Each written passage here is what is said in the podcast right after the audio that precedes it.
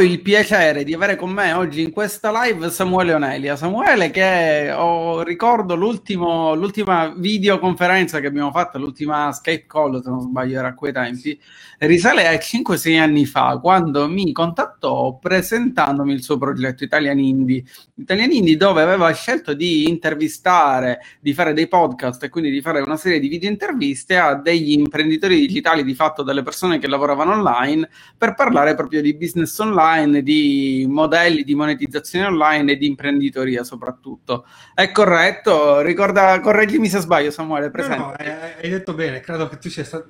Non sono andato a guardare il numero esatto della, della puntata con te, ma eh, nel primo anno, quindi è partito nel 2014.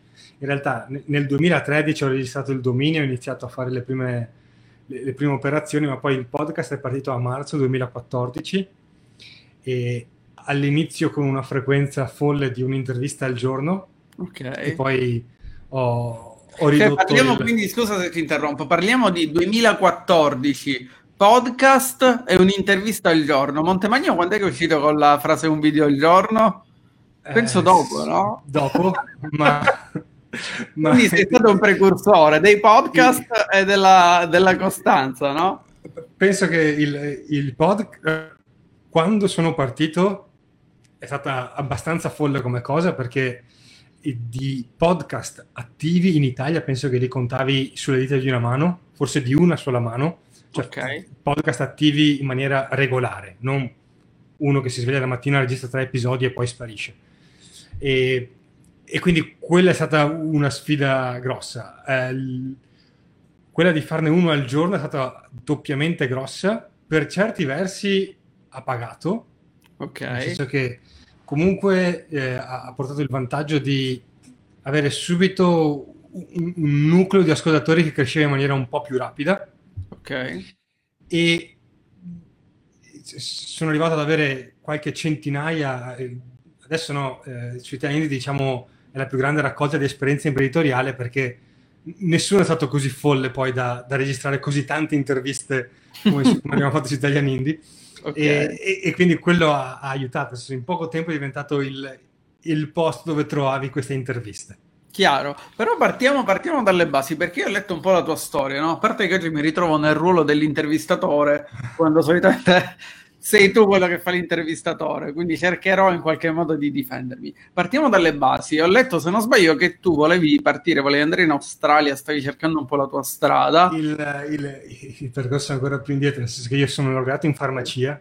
Ok. Eh, ho iniziato a lavorare in farmacia prima ancora di laurearmi e ho sempre avuto contratti a tempo indeterminato, proprio volevano tenermi lì dentro, ma io non avevo altre, altre idee. Aspirazioni. Quindi, e quindi uh, appunto, la, la, prima cosa era, non sapevo di preciso cosa fare, come farlo, e quindi ho detto, vabbè, mi, prendo un periodo, diciamo, sabbatico, uh-huh. chiamiamolo così, e, e faccio il, all'epoca si parla di, oh, avevo 25, 26, comunque meno di 30 anni, molto okay. meno di 30 anni ancora, e, e quindi ero ancora nel, nel, nel, nel, range in cui puoi partire per l'Australia e fare quell'anno uh-huh. di, di, viaggio in Australia in cui puoi comunque fare dei lavori lì per mantenerti nel mentre, e, e quindi era un po' un momento, vediamo cosa, cosa viene fuori.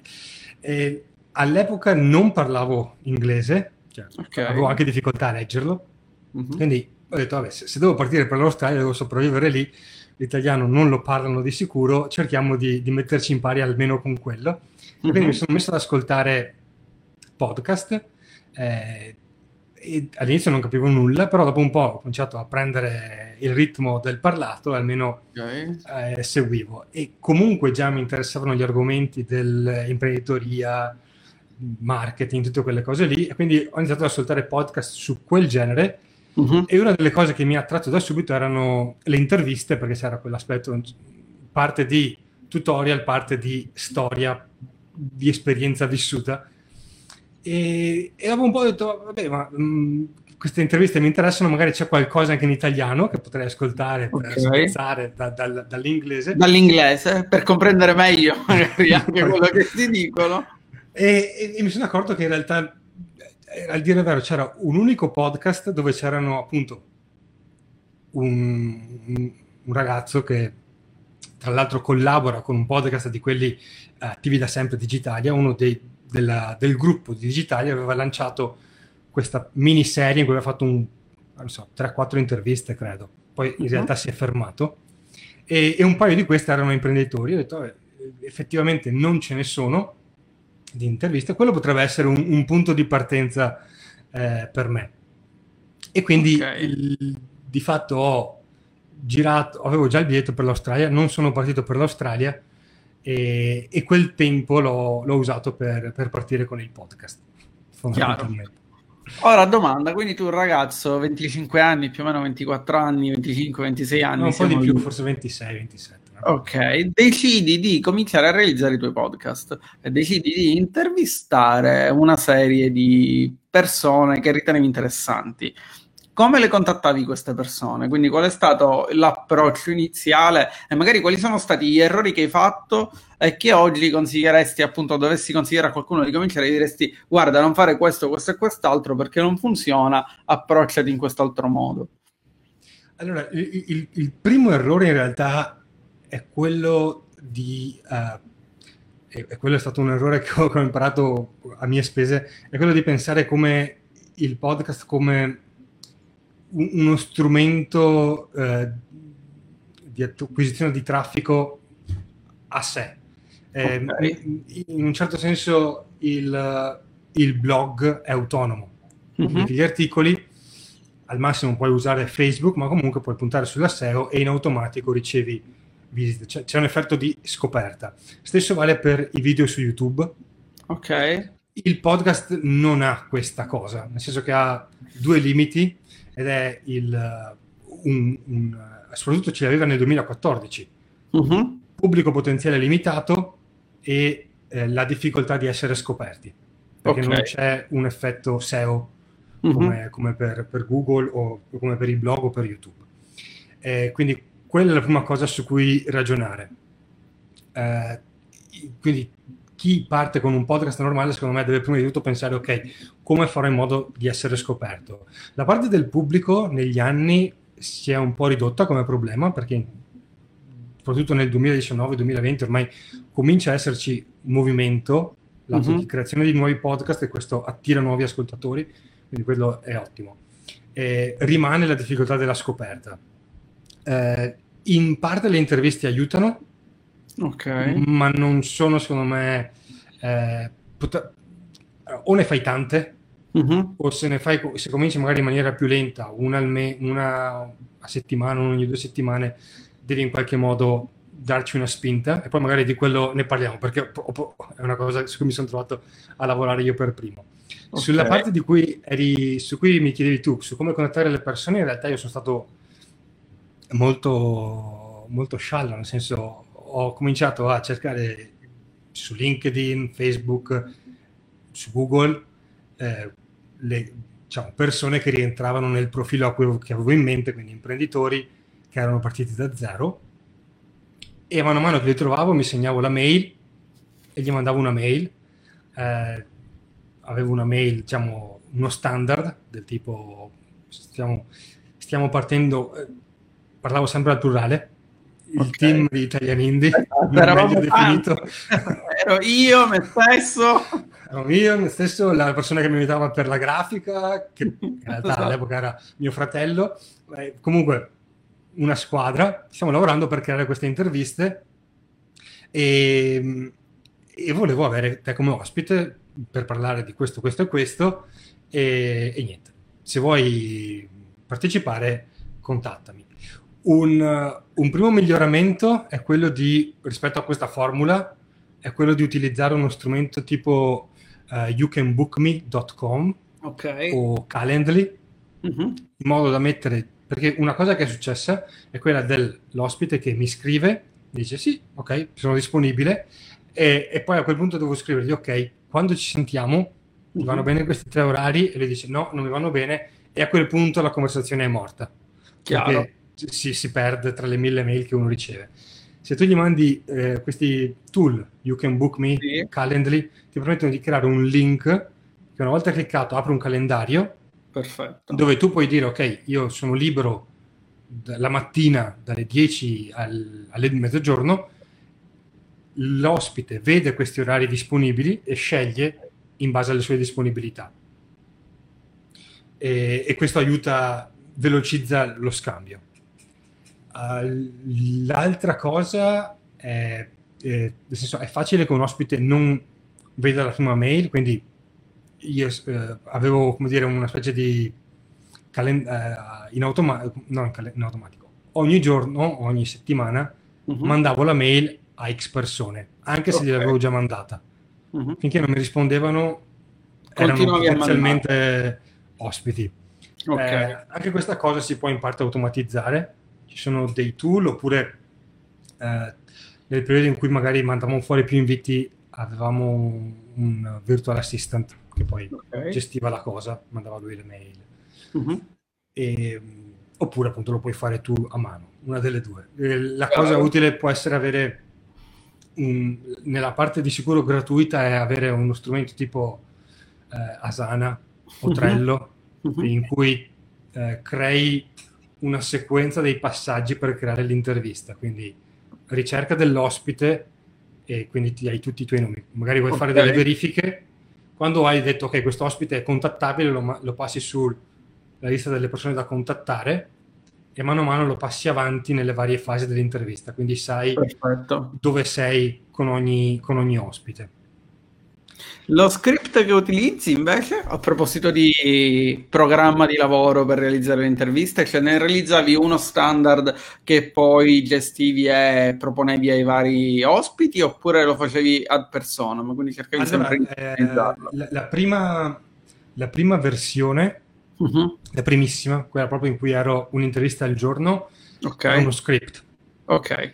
E l'ho abbandonato in parte perché mh, no, non mi piaceva più, mi uh-huh. un po', ma soprattutto perché eh, è davvero difficile far funzionare uno script. Eh, almeno, soprattutto con, per quello che è stata la mia esperienza con ospiti italiani.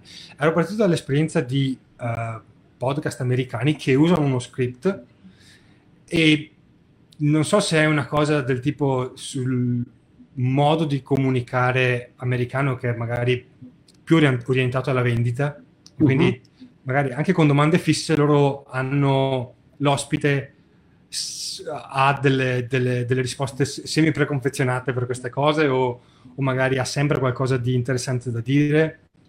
Eh, con gli italiani non succedeva, nel senso che domandagli cose del tipo hai una routine fissa, vengono fuori del tipo sì, farmi il caffè la mattina eh, cioè, sì, ok, magari qualcosa di più succoso. Interessante, no. esatto.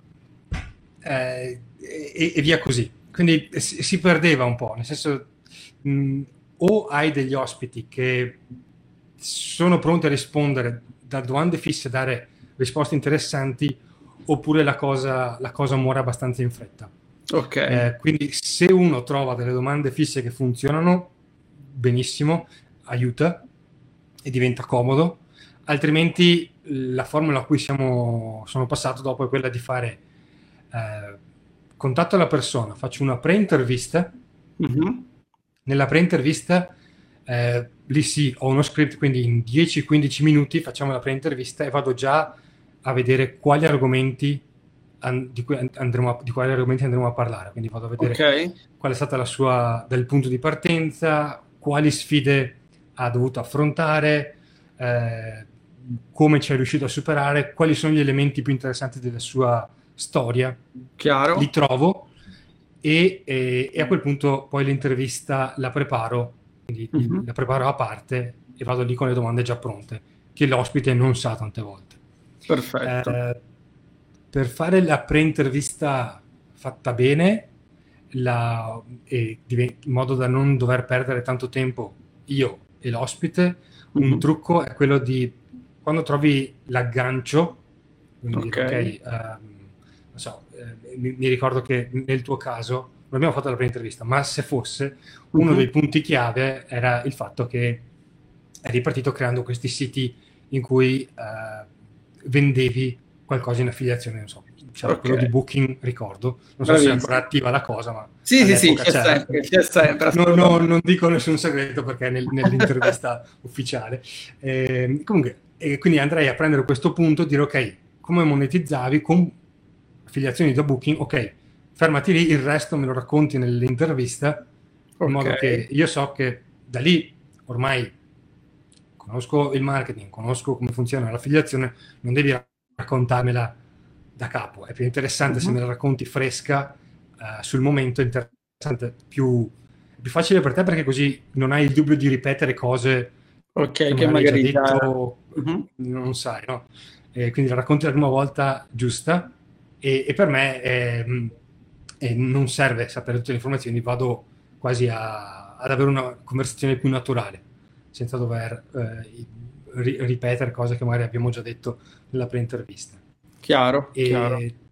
fatta la pre-intervista mi preparo una lista di una trentina di domande Mhm. e poi facciamo la registrazione. vera e 30 propria. domande, 30 domande in quanto tempo riesci a sciogliere poi a risolvere queste 30 domande? Eh, appunto di solito vado appunto oscilla tra le 25 e, e le 40 quindi 30 è una media Ok, e in genere appunto 40-60 minuti ok, perfetto. Altra E- domanda, altra domanda. Quindi tu ti strutturi questa scaletta, fai questa pre-intervista, ti prepari queste 30 domande, Mhm. dopodiché cominci effettivamente nel tuo percorso a fare tutte queste interviste, una al giorno inizialmente dicevi. Sì. Ma quando hai cominciato, ti eri posto la domanda come monetizzo queste interviste? Cioè, avevi già una tua idea di quello che volevi fare oppure man mano hai sperimentato? Perché poi credo che tu in realtà sei stato quello che ha sperimentato più cose di tutti, nel senso che ricordo che per un periodo addirittura queste interviste erano a pagamento, erano in realtà lo sono ancora periodo di tempo. Quindi raccontami un ancora. po' come è andata questa, come si è evoluta questa- questo aspetto. la, appunto eh, non sapevo parliamo del 2013 non sapevo cosa volevo fare ma avevo abbastanza chiaro l'idea di farlo online e quindi avevo almeno un'idea di diciamo eh, quali come funzionava Ok. la, la base no? la base è eh, traffico iscritti clienti trovi Ok. un modo per avere persone che arrivano sul tuo sito li converti in iscritti alla lista email e poi tramite la lista email gli vendi qualcosa Ok. Eh, nel momento in cui soprattutto con il podcast ho detto ok questa è la parte iniziale per avere iscritti e poi a partire da quello che mi dicono gli iscritti andrò a sviluppare qualcosa da vendergli. Mhm. Mhm. Eh, quindi non avevo un- un'idea precisa. Mm, C'era ovviamente l'idea di dire ok, posso vendere qualche formula di consulenza, vedremo cosa, e posso creare dei corsi mm, o si possono creare dei contenuti premium per gli iscritti, vedremo. Non avevo un'idea Ok, c'è precisa in chiaro, esatto. avevo l'idea precisa che serviva una lista email e quindi in realtà il giorno in cui sono partito con il podcast, in cui il podcast, podcast è andato online, avevo già 100 iscritti eh, alla lista Come, email, come li avevi fatti questi 100 iscritti?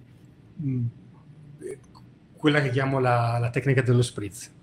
Vai Ok. da amici, conoscenti, parenti, persone con cui eh, lavori o con cui hai lavorato o persone che eventualmente conosci online. Mhm. L'idea è, eh, allora, in realtà la storia di questa è che l'idea di questo approccio me l'aveva suggerito, eh, strana cosa, non era una, una- di solito le tattiche arrivano dall'America, in questo caso è arrivata da, da un- da un'imprenditrice italiana che poi è stata ospite due volte, Sara Bigatti, Mhm. di La Scimmia Yoga, Ok. bravissima. E quando lei è partita ha detto ok, voglio validare la mia idea, vediamo se riesco a trovare un, un nucleo di iscritti. E quindi ha creato questa pagina di iscrizione, e anch'io ho creato la pagina di iscrizione, e poi ha cercato tra i suoi contatti, persone che conosceva, di mandare e dire guarda, sto partendo con questa cosa, Ok. se ti interessa, se vuoi restare aggiornato, se vuoi vedere cosa combino, iscriviti. E ho fatto così anch'io. no? Mhm. A tutti quelli che conoscevo, ho detto, "Guarda, sto prendendo questa cosa qua, iscriviti. L'idea è che al 99% nessuno di questi comprerà mai, Ok. ma eh, è, è, un po' l'approccio del apro una nuova pizzeria e invito anche mia nonna a venire in pizzeria Perfetto, perché chiaro. mia nonna forse conosce qualcuno uh-huh. che può diventare un cliente. Quindi okay. hanno, hanno l'effetto chiacchierone, mi, mi, spargono la voce. Non è che lo fai per migliaia di iscritti, il primo nucleo, okay. 50, 100 iscritti. E poi da lì... Eh, Perdonami, mi... ti vado interrompendo così mettiamo sì, vai, vai.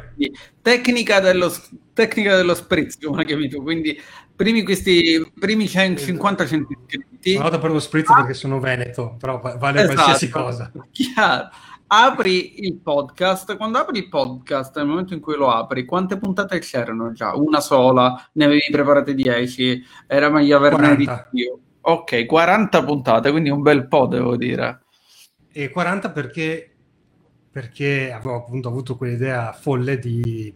Eh, fare un'intervista al giorno. Un'intervista al giorno, quindi mi serviva un po' di lasco per non prendermi subito con l'acqua alla gola. Ok. Eh, il, se uno deve partire con un podcast oggi, uh-huh. direi eh, il primo giorno carica minimo tre puntate. Ok. Giusto perché le carichi e se uno scopre il podcast ha Può già qualcosa da ascoltare. Uh-huh. Se ne carichi un po' di più, cinque, una decina, ancora meglio. Ok. Dopodiché va benissimo, eh, vale la regola del pubblica qualcosa di qualità il più spesso possibile. Ok. Quindi, mh, mm, in base a, a, quello che uno può fare, vale una settimana, due settimane. Uh-huh. Eh, direi che all'inizio meno di una settimana eh, rischia di essere abbastanza troppo poco.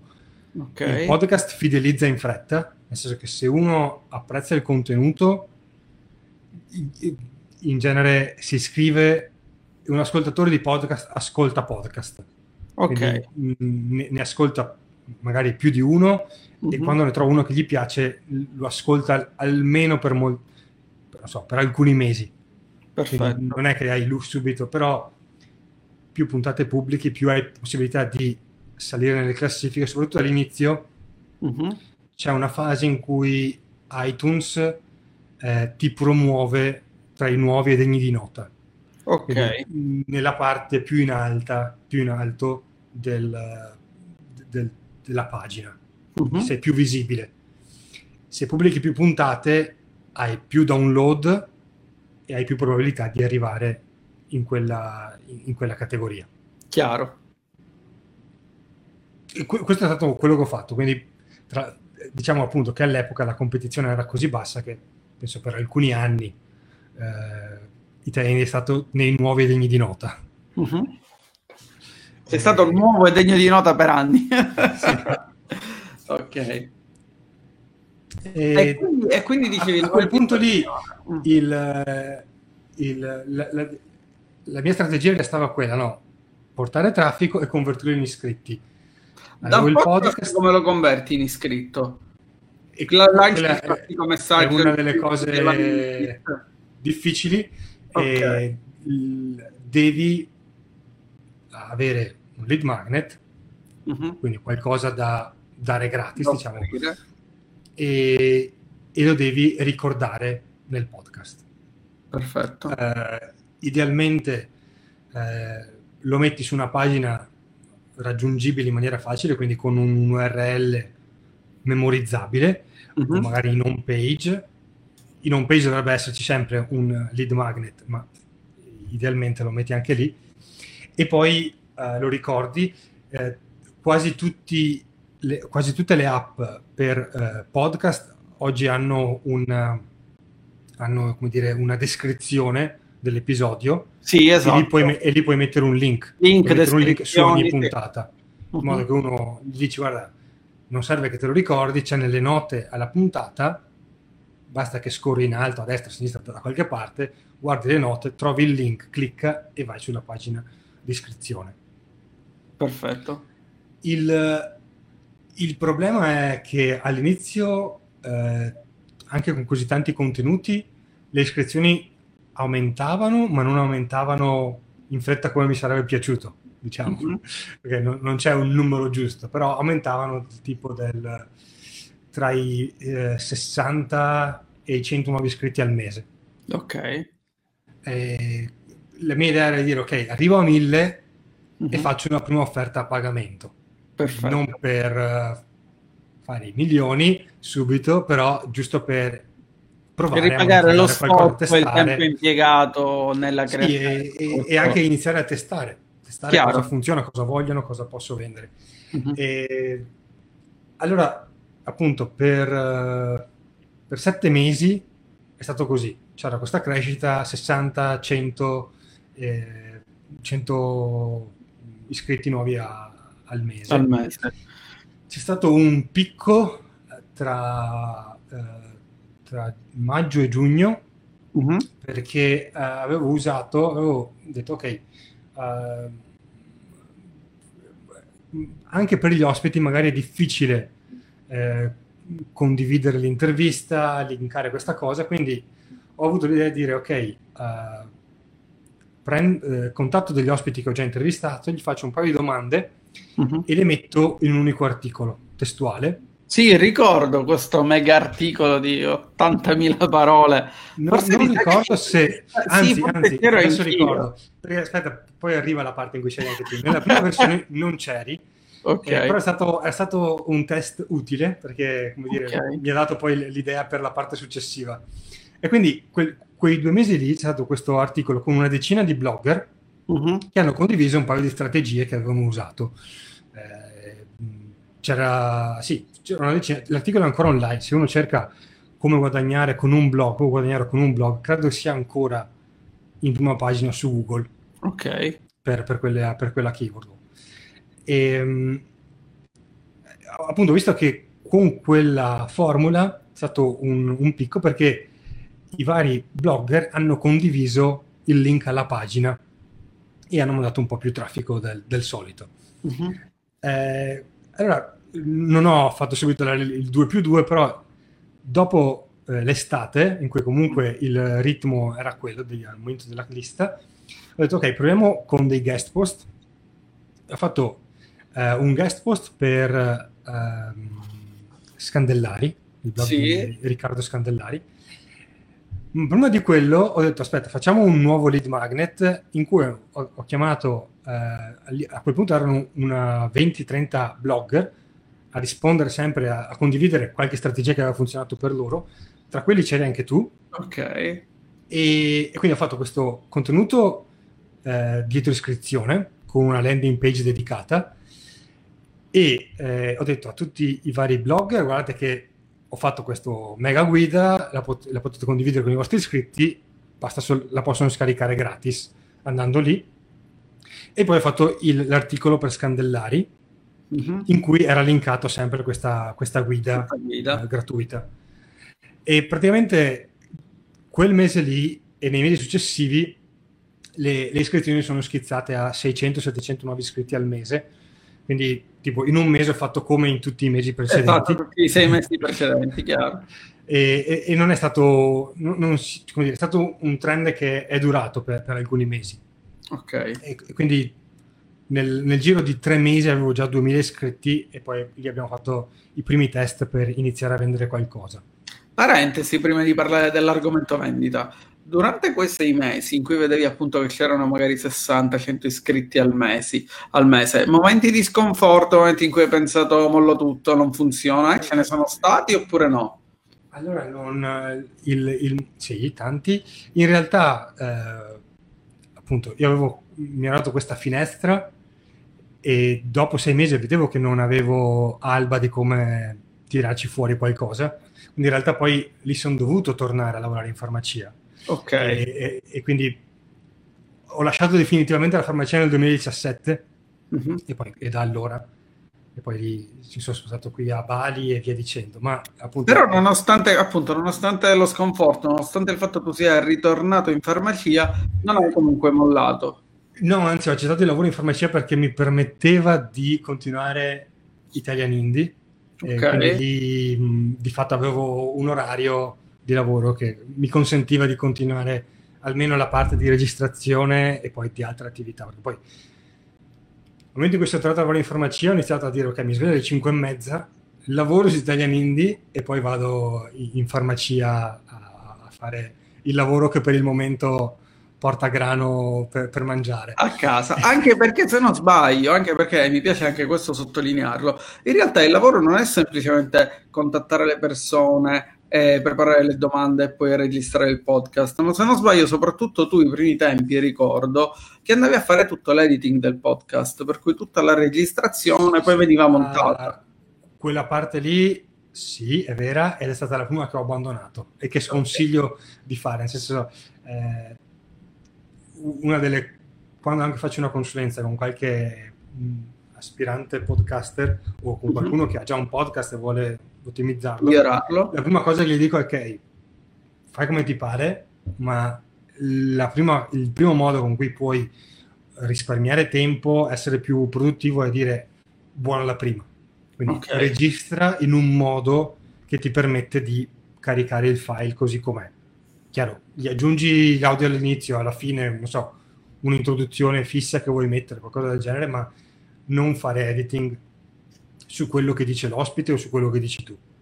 Perfetto. Lì ci vuole esercizio perché è, è, è normalissimo all'inizio avere pause lunghe o non, non, magari sbagliare a parlare, qualsiasi cosa.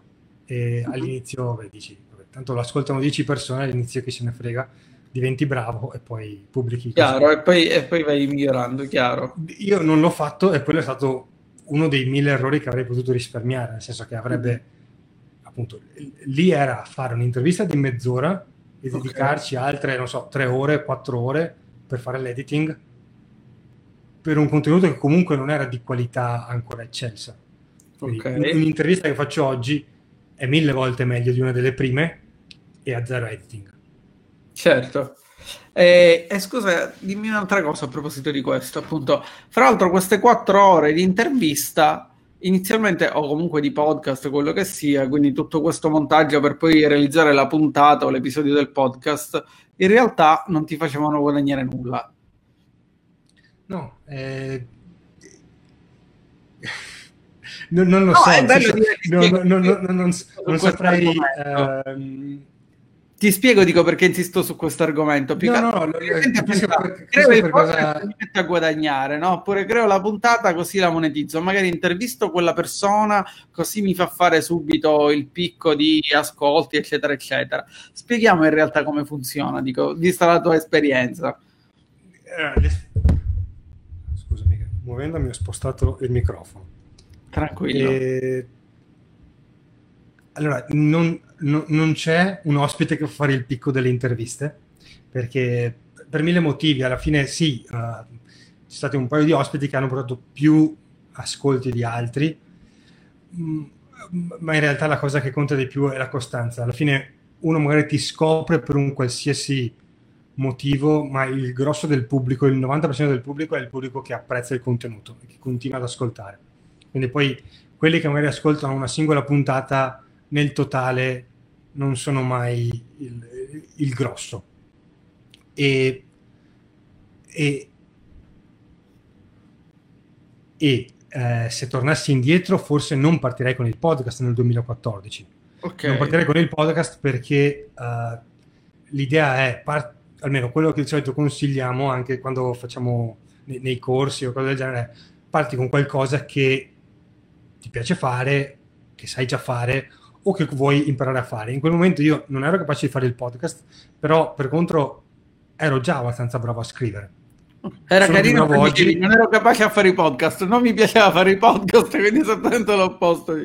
Non, a quel punto lì, come dire, era interessante, ma non è che mi piaceva, perché comunque era una cosa estremamente difficile e che richiedeva un sacco di tempo, quindi la, la, c'era di sicuro un, allora, sempre, è sempre interessante imparare a fare cose nuove, ma, ma, non era la cosa ideale. Quindi a quel punto lì, se fossi partito con un blog eh, di, su qualsiasi cosa, sarebbe stata la scelta più saggia.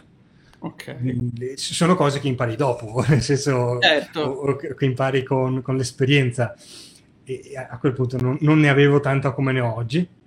E quella è una prima cosa. L'altra cosa è che comunque, uh, non lo so, secondo me uh, essere indipendente, diventare indipendente è comunque un lavoro, cioè è comunque difficile perché, perché, perché devi imparare ad arrangiarti su tutto e se uno si arrende alle prime difficoltà vuol dire che forse non era così storia. motivato. Uh-huh. Eh, non lo so, secondo me quella della... Eh, a me piace tantissimo il libro, non so se l'hai letto, di, di Art, eh, no, uh, La guerra dell'arte. Sì. Buono fare. Sì. Eh, uh-huh. In cui nel momento in cui parti con qualcosa di nuovo che non hai mai fatto prima, hai questa resistenza che ti butta giù.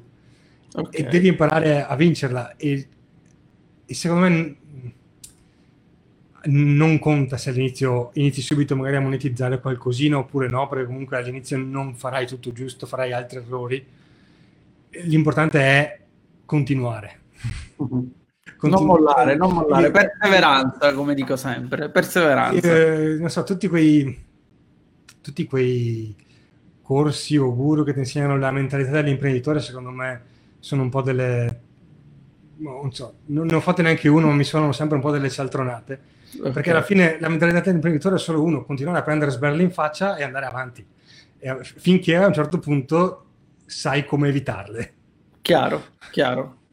Devi imparare ad incassare i colpi di fatto, è questa la, eh, la strada sì. dell'imprenditore. Devi imparare a incassare i colpi e a dare i colpi giusti.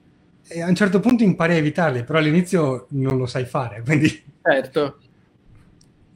Non credo ci sia altre, altre, altre ricette. E, ehm, e, e, dall'altra parte, il, questa è una cosa, dall'altra parte deve piacerti quello che fai. Quindi magari imparare la parte del, del podcast non era la cosa che mi interessava di più, ma la, l'argomento, la vita dell'imprenditore, la vita dell'indipendente è sempre stata una cosa che mi ha appassionato. Uh-huh. E per, per motivi, non so, fin, fin, da ragazzino. E quindi quella era la cosa che mi piaceva e non è che dicevo ok, uh, ok, chiudo Italian Indie e parto con un blog sui viaggi o, su, o, sullo yoga. Non avevo un altro interesse altrettanto forte. Quindi quella, que, quelle sono due cose. Resistere e, e pi- deve piacerti almeno qualcosa di quello che fai. Chiaro, chiaro. Curiosità a proposito di, prima di, di ritornare in argomento podcast, tu hai detto laurea in farmacia, lavoravi in farmacia, ragazzo di 20-30 anni, eccetera, eccetera. La famiglia, quando gli hai detto, sai che c'è, abbandono la farmacia e mi metto a, a fare podcast, a lavorare online, come l'ha presa, come è andata?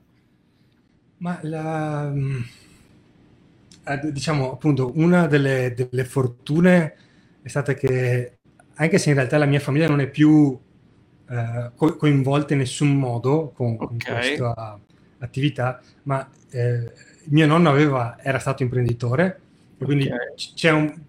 Eh, nell'ambiente familiare c'è questo discorso, non c'è questa visione negativa Chiaro. verso il dire ok, mettiti in proprio, fai qualcosa Chiaro. di tuo. Non c'era l'idea del eh, posto fisso, c'era più l'idea imprenditoriale. Eh sì, esatto. Uh-huh. Que- quello è stato, è stato utile. E, e no, poi non... Eh, immagino che avessero qualche timore, ma non è che, che mi abbiano fatto storie.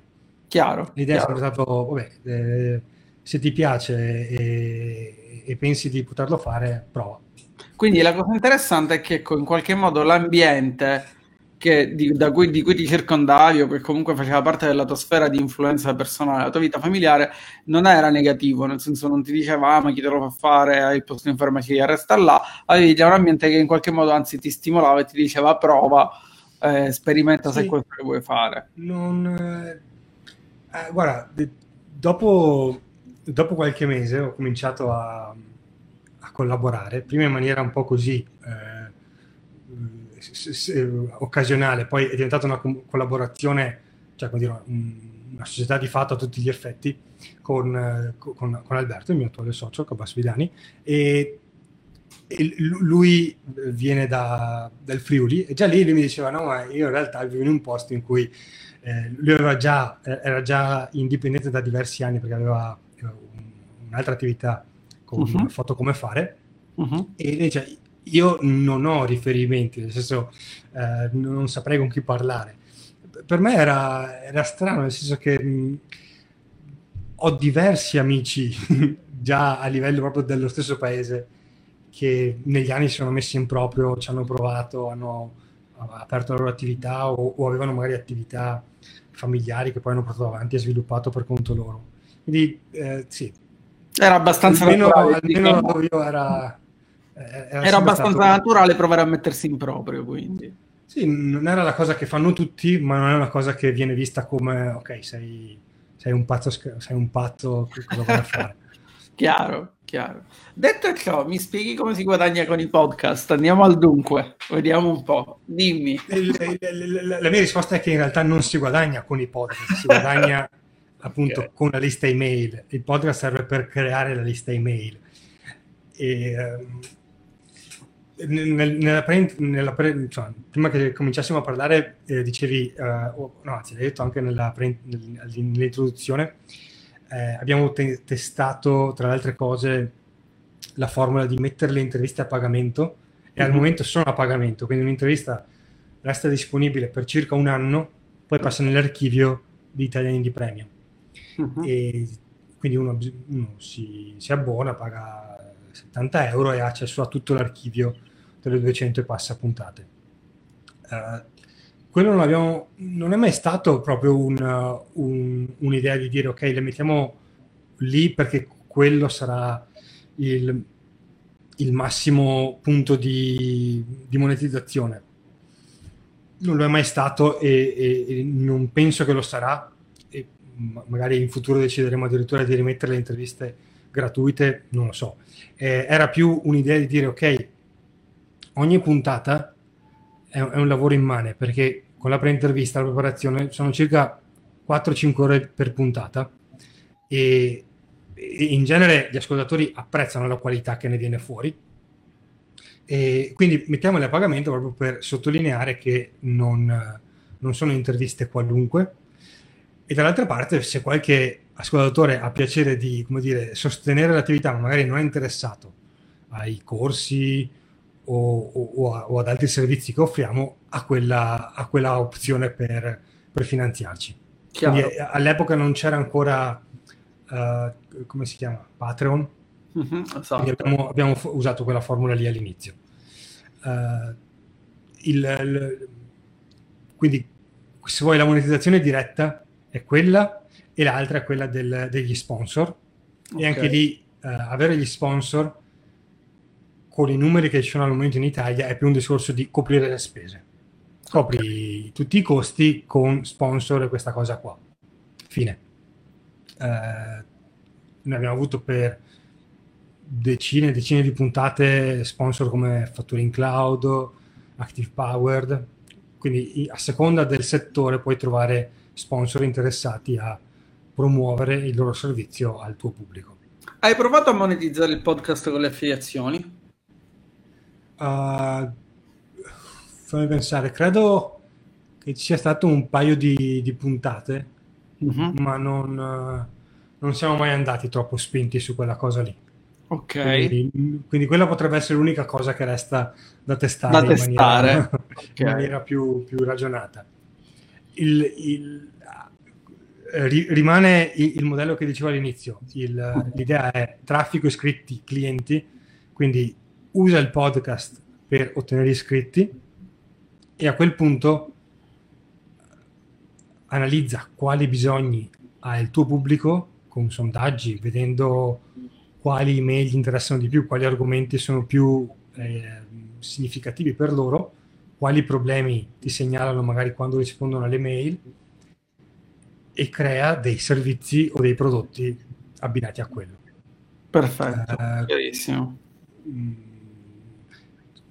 la lista è lunga perché appunto non è un podcast nato ieri, però nell'ultimo, nell'ultimo anno le cose che abbiamo lanciato questo, con questa logica sono state il corso 10.000 iscritti, Ok. Un corso per sviluppare le liste email e uh, la community di Dojo, quindi uh-huh. una community dedicata a indipendenti dove io e Alberto siamo sempre presenti. È una domanda, vai sul forum e in 24 ore o io o Alberto, tutti e due, ti rispondiamo. Perfetto. E, ehm, nessuna di queste due cose li, li, menzion- li menzioniamo nel podcast, uh-huh. però poi la vendita avviene sempre tramite le liste email, anzi Chiaro. tramite una lista d'attesa, quindi una sottolista della lista email. Uh-huh. E... e, oggi, e oggi nella, per, per, gli iscritti, per i nuovi iscritti alla mailing list, c'è un nuovo lead magnet, c'è un lead magnet che rinnovi periodicamente o è sempre lo stesso? Abbiamo un paio di cose attive. La, la, la prima è perché poi, appunto, tra l'altro, eh, in realtà è già online, ma eh, mercoledì sarà gratis. Abbiamo, ho scritto questo libro sul copywriting vendita. Ok. E quindi eh, in preparazione a questo avevamo creato già mesi in avanti un lead magnet orientato al, al copywriting, quindi a come ottenere l'attenzione del pubblico eh, dall'inizio. Quindi c'era questo lead magnet orientato a questo problema, il fatto che uh-huh. il pubblico ti ignora, come ottenere l'attenzione del pubblico. E poi abbiamo una, diciamo, una newsletter dedicata, quindi ogni sabato Alberto manda una newsletter con un recap di tutto quello che c'è stato, che abbiamo pubblicato, delle novità dal mondo Italian Indie. E poi lui, lui, è un lettore accanito, anch'io, ma lui probabilmente di più, quindi una volta eh, legge più o meno un libro a settimana, se non di più, e fa un, un tira fuori degli spunti dal libro che ha letto in settimana e li mette nella newsletter. Quindi l'altro lead magnet è vuoi avere uno, le idee più interessanti da un libro di marketing, crescita personale, uh, vendita, qualsiasi cosa legato al mondo degli indipendenti, iscriviti alla newsletter e ricevi queste, questi, questi, questi, tip, questi consigli, questi spunti di riflessione. Il, come dire, è, è un lead magnet interessante per, per, no, per, per, gli iscritti, ma interessante anche per noi perché in qualche modo, parlando di questi argomenti, vai a vedere quali argomenti interessano di più al pubblico e quindi quali argomenti ha senso sviluppare. Il copy in questo senso rientra in questa dinamica. Abbiamo visto che eh, diversi contenuti che parlavano di copy sono quelli che hanno funzionato di più e quindi abbiamo detto ok, forse il pubblico vuole imparare qualcosa sul copy, come scrivere copy più in fretta o in maniera più efficace. E quindi abbiamo scritto il libro e in prospettiva andremo a lavorare su un corso avanzato di, di copywriting. Ottimo, ottimo. E dimmi un'altra cosa, hai testato anche Patreon, visto che l'hai citato poco fa?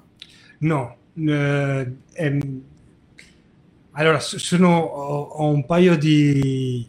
Eh, ci sono un paio di motivi per cui abbiamo, non abbiamo ancora testato. Il motivo numero uno è perché avevamo già impostato tutto con un sistema interno di pagamenti, di gestione, quindi se lo gestisci in casa tieni, certo. più, tieni più, cash e, e, abbiamo già fatto il lavoro, sembrava inutile rifarlo di nuovo un'altra okay. parte per perdere soldi.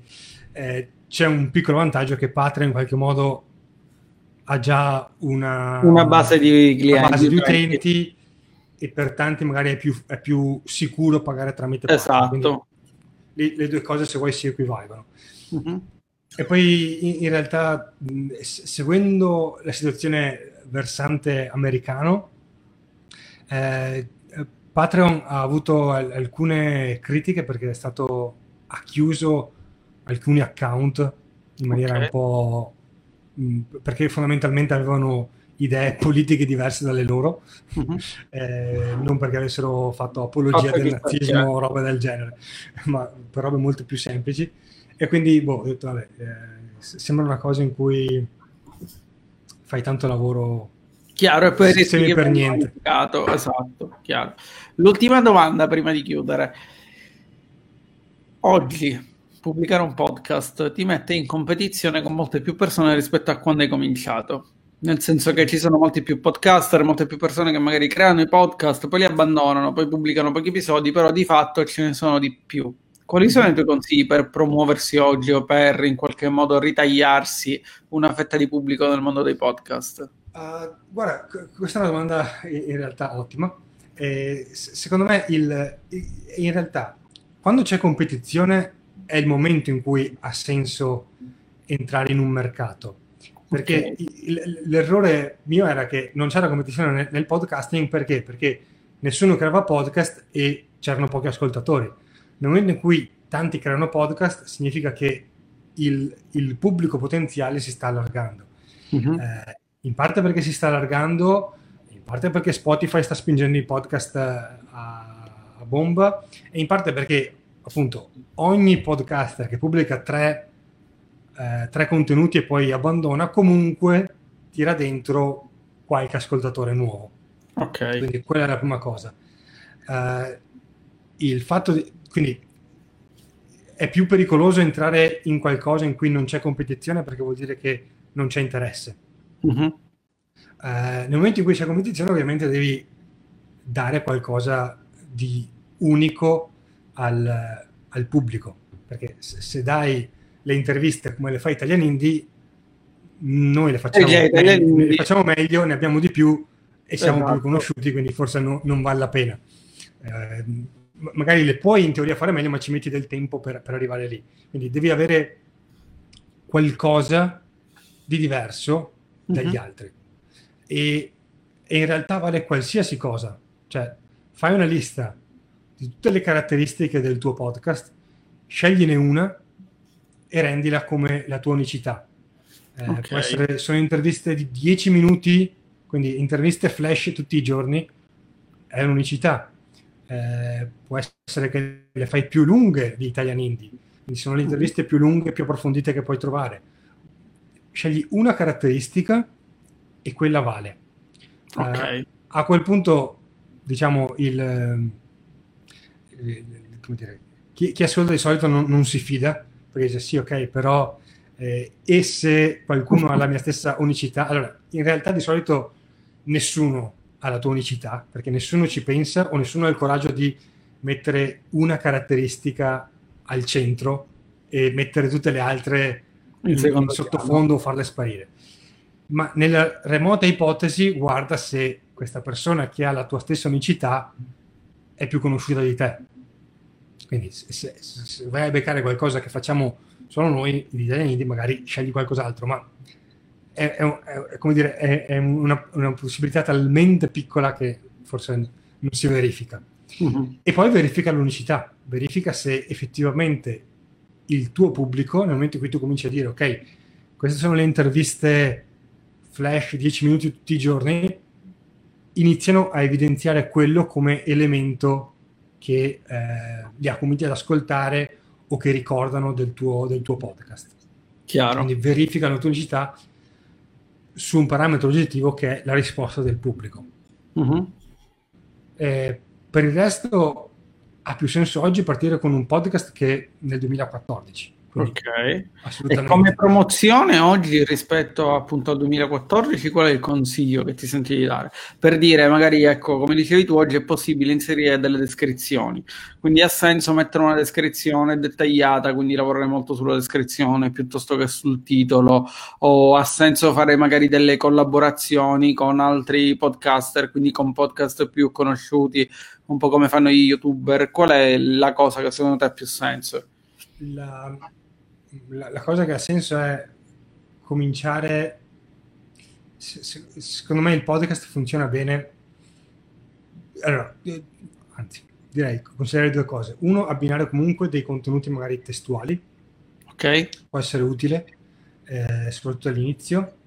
Eh, nel caso delle interviste, per dire una cosa che farei adesso è, ok, faccio 10 interviste e poi faccio un articolo che riassume le idee chiave di questi dieci ospiti. Uh-huh. I contenuti di tavola rotonda funzionano molto bene, soprattutto molto nella parte iniziale per iniziare ad avere un, un po' di crescita del pubblico. Uh, altrimenti vale la cosa di dire, in realtà promuovo le interviste con Facebook Ads in modo uh-huh. da spingere la, la scoperta iniziale e creare quella base di pubblico che poi magari va di passaparola o, o comunque aiuta il posizionamento nei vari Spotify, eh, iTunes e compagnia. E direi così, non, come dicevo all'inizio, secondo me è ancora abbastanza difficile usare il podcast da solo per la scoperta.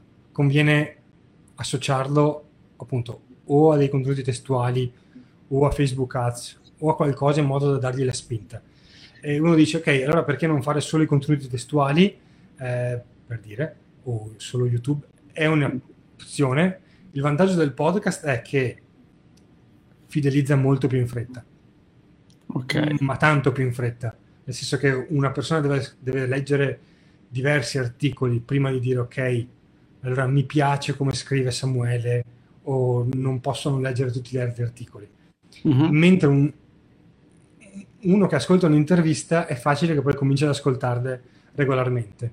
Vai a beccare le persone in momenti in cui non potrebbero leggere il tuo, il tuo blog o guardare i tuoi video. Cioè, la maggior parte, quando incontro qualcuno che dice ah, ti ascolto, loro mi ascoltano mentre vanno a correre, mentre vanno a passeggio, mentre sono in macchina. Sono tutti momenti lunghi magari, quindi possono ascoltarmi per un'ora. Contenuti lunghi. O più di un'ora. Mm-hmm. Quindi immaginati la possibilità di parlare per un'ora in, nell'orecchio di un, di un potenziale mm-hmm. cliente. Mm-hmm. E, e, e, in quel momento non sono in competizione con tutti gli altri blogger o con i canali YouTube. Quindi eh, quello è il vantaggio. E quello è il motivo per cui vale la pena magari di fare lo sforzo di portare le persone su un podcast. Chiarissimo. Samuele, io ti ringrazio tantissimo per questo tempo che mi hai dedicato. Tra l'altro, l'hai accennato durante, durante questa live, ma magari non si è capito. Tu in questo momento sei a Bali, quindi che ore sono a Bali? Adesso sono le 8. Ok, 8 di sera, no? 8 di sera, 8 di sera. infatti, infatti, ok. Quindi grazie mille per questo collegamento, per tutte le informazioni preziosissime che ci hai dato sul mondo dei podcast e per aver chiarito un po', secondo me, anche questo, questo mondo, perché spesso la gente magari dice creo il podcast, voglio guadagnare con i podcast, oppure è il momento dei podcast, mi metto a fare pure io podcast, ma poi non sa effettivamente cosa c'è dietro alla realizzazione di episodi di podcast, piuttosto che appunto alla creazione di contenuti ricorrenti, quindi nel tempo, quindi avere una certa cadenza. Quindi grazie mille per il tempo che ci hai dedicato, per eh, tutte le risposte che hai dato alle domande eh, ci sentiamo presto. Chiunque ha delle domande può lasciarle nei commenti qui sul video YouTube e cercherò di farle a Samuele, quindi forniremo le, le nostre risposte. Quindi grazie ancora a te e un saluto a tutti gli ascoltatori. E ricordate di iscrivervi sui canali, pagine Facebook o dove state guardando questa diretta.